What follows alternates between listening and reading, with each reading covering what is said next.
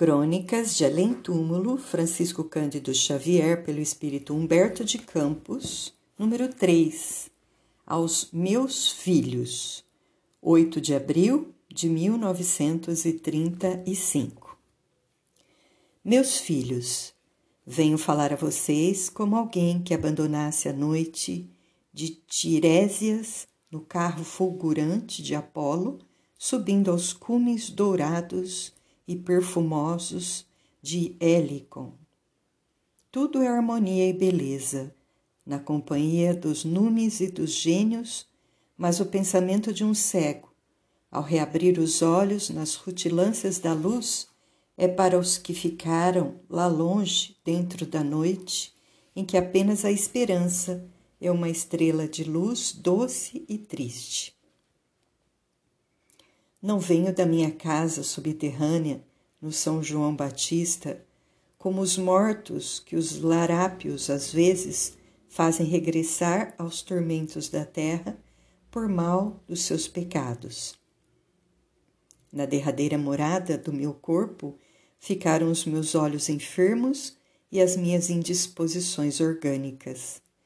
Cá estou como se houvesse sorvido um néctar de juventude no banquete dos deuses. Entretanto, meus filhos, levanta-se entre nós um rochedo de mistério e de silêncio. Eu sou eu. Fui o pai de vocês e vocês foram meus filhos. Agora somos irmãos. Não há de mais belo do que a lei de solidariedade fraterna delineada pelo Criador na sua glória inacessível. A morte não suprimiu a minha afetividade e ainda possuo o coração de homem, para o qual vocês são as melhores criaturas desse mundo. Dizem que Orfeu, quando tangia as cordas da sua lira, sensibilizava as feras que se agrupavam enternecidas para escutá-lo. As árvores vinham de longe, transportadas na sua harmonia. Os rios sustavam o curso das suas correntes impetuosas, quedando-se para ouvi-lo. Havia deslumbramentos na paisagem musicalizada. A morte, meus filhos, cantou para mim, tocando o seu alaúde. Todas as minhas convicções deixaram os seus lugares primitivos para sentir a grandeza do seu canto. Não posso transmitir esse mistério maravilhoso por intermédio dos métodos imperfeitos de que disponho, e se pudesse, existe agora entre nós o fantasma da dúvida. Convidado pelo Senhor, eu também estive no banquete da vida. Não nos palácios da popularidade ou da juventude efêmera, mas no átrio pobre e triste do sofrimento, onde se conservam temporariamente os mendigos da sua casa. Minha primeira dor foi a minha primeira luz, e quando os infortúnios formaram uma teia imensa de amarguras para o meu destino, senti-me na posse do celeiro de claridades da sabedoria. Minhas dores eram a minha prosperidade. Porém, qual o cortesão de Dionísio via dúvida como espada afiadíssima, balouçando-se sobre a minha cabeça.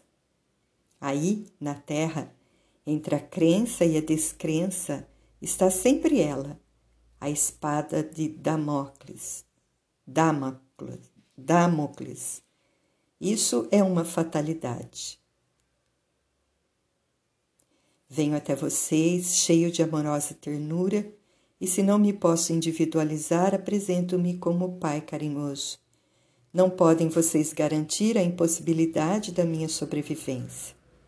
A dúvida entre nós é como a noite. O amor, entretanto, luariza estas sombras. Um morto como eu não pode esperar a certeza ou a negação dos vivos que receberem a sua mensagem, para a qual há de prevalecer o argumento dubitativo. E nem pode exigir outra coisa quem no mundo não procederia de outra forma. Sinto hoje, mais que nunca, a necessidade de me impessoalizar de ser novamente o filho ignorado de Dona Anica, a boa e santa velhinha que continua sendo para mim a mais santa das mães. Tenho necessidade de me esquecer de mim mesmo. Todavia, antes que se cumpra esse meu desejo, volto para falar a vocês paternalmente, como no tempo em que destruía o fosfato do cérebro a fim de adquirir combustível para o estômago. Meus filhos, meus filhos, estou vivendo, não me veem? Mas olhem, olhem o meu coração como está batendo ainda por vocês. Aqui, meus filhos, não me perguntaram se eu havia descido gloriosamente as escadas do Petit Trianon. Não fui inquirido a respeito dos meus triunfos literários e não me solicitaram informes sobre o meu fardão acadêmico. Em compensação, fui erguido acerca das causas dos humildes e dos infortunados pelas quais me bati. Vivam, pois, com prudência na superfície desse mundo de futilidades e glórias vãs. Num dos mais delicados poemas de White, as Oréades lamentavam a morte de Narciso junto de sua fonte predileta, transformada numa taça de lágrimas. Não nos admira, suspir, suspiram elas, que tanto tenhas chorado. Era tão lindo. Era belo, Narciso? perguntou o lago. Quem melhor do que tu poderia sabê-lo se ele nos desprezava a todas para estender-se nas relvas da tua margem baixando os olhos para contemplar o diamante da tua onda, a sua formosura? A fonte respondeu: Eu adorava Narciso, porque quando me procurava com os olhos, eu via no espelho das suas pupilas o reflexo da minha própria beleza. Em sua generalidade, meus filhos, os homens, quando não são Narciso, enamorados da sua própria formosura, são a fonte de Narciso. Não venho exortar a vocês como sacerdote. Conheço de sobra as fraquezas humanas. Vivam, porém, a vida do trabalho e da saúde, longe da vaidade corruptora.